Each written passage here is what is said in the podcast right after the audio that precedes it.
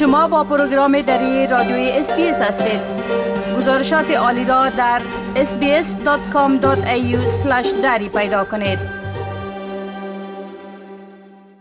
حال با جاوید روستاپور خبرنگار پروگرام دری در کابل به تماس هستیم که اونا درباره تحولات تازه در افغانستان معلومات میتن آقای روستاپور سلام عرض می کنم خب اولتر از همه گفته میشه که یک عملیات علیه داعش در شمال کابل انجام شده. می‌تونین بگوین که این عملیات چی وقت انجام شده و نتیجه این عملیات چی بوده؟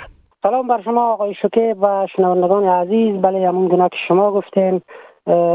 امارت اسلامی طالبان اعلام کرد که یک عملیات را بر علیه یک مخفیگاه داعش در شمال کابل در مربوطات نایه 17 شهرداری انجام دادند. این عملیات شام گذشته ساعت هفت شام به وقت افغانستان آغاز شد و به گفته شاهدان عینی تا ساعت چهار بامداد ادامه داشت.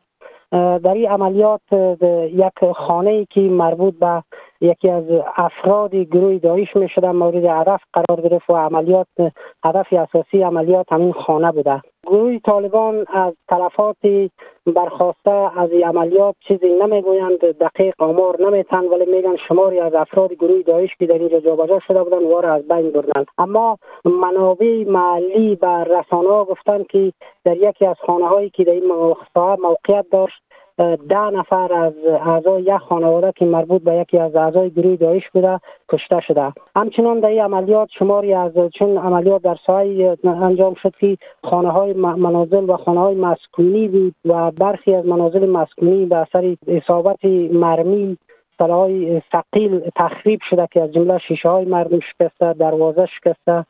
دیوارا تخریب شده. ولی تلفات جانی در پی نداشته. ولی گفته میشه که در پی فروریزی برخی از شیشه ها تعدادی از افرادی که در این زندگی داشتن و زخم زخم های سطحی برداشتن.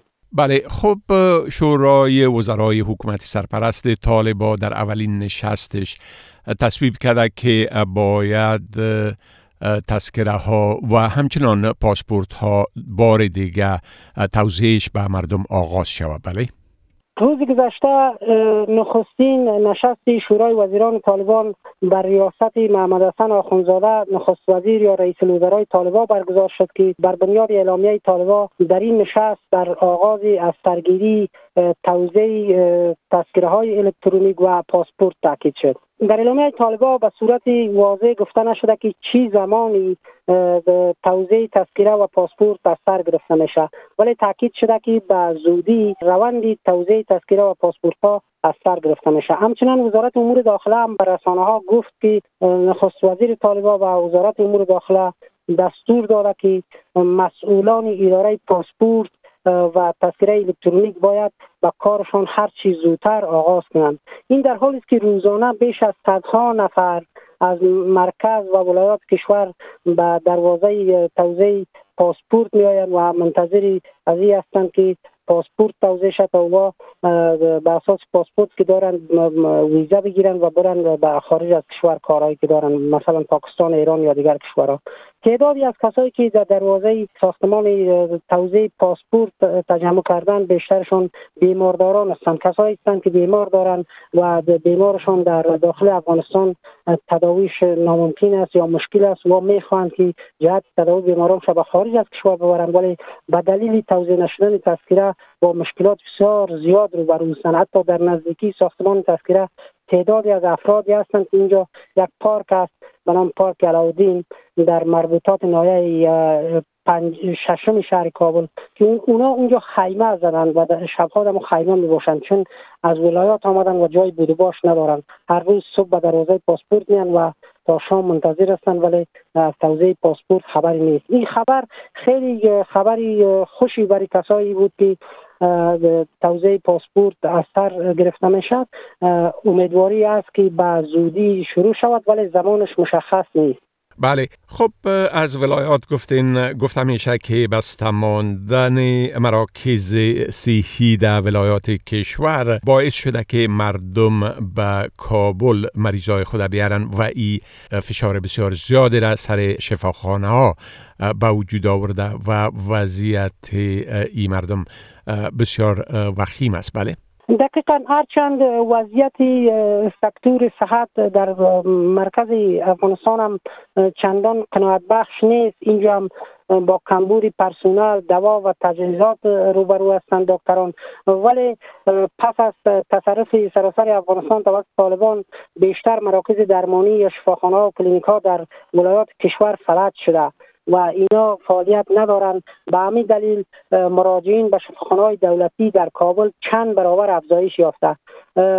مسئولان در شفاخانه صحت طفل یا اندراگاندی میگن که بیش از 60 درصد مراجعین یا که اطفال هستند از ولایات به کابل مراجعه کردند که کسایی هستند که در ولایاتشان خدماتی صحی مسدود شده و یا فلج شده یا ناگزیر شدن به مرکز مراجعه کنند و اینجا هم اینا از یک طرف تجهیزات و دوا بسیار کم دارند به مراتب نسبت به گذشته کم کمتر شده این مسائل. از طرف دیگه با کمبود پرسونل مواجه هستند که نمی‌تونند رسیدگی کنند به تعداد مراجعینی که به شفاخانه مراجعه می‌کنند این در حالی است که روزی گذشته از افزایش اطفال سوی تغذی بیشتر گزارش شد یعنی از هر ده طفل در افغانستان که بیشترشان در کابل هستند و تعدادی از اطفال مهاجرین هستند که از ولایات به کابل آمدند از هر ده طفل ده کودک هفت تایزی به سوی تغذی مواجه است.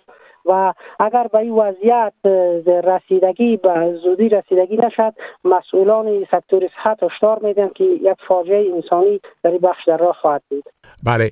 خب آقای روستاپور از این معلوماتتان یک جهان تشکر و فعلا شما را به خدا می سپارم. روزتان خوش. روز روزگار شما هم خوش. خدا نگهدار. بپسندید شریک سازید و نظر دهید. اسپیس دری را در فیسبوک تعقیب کنید.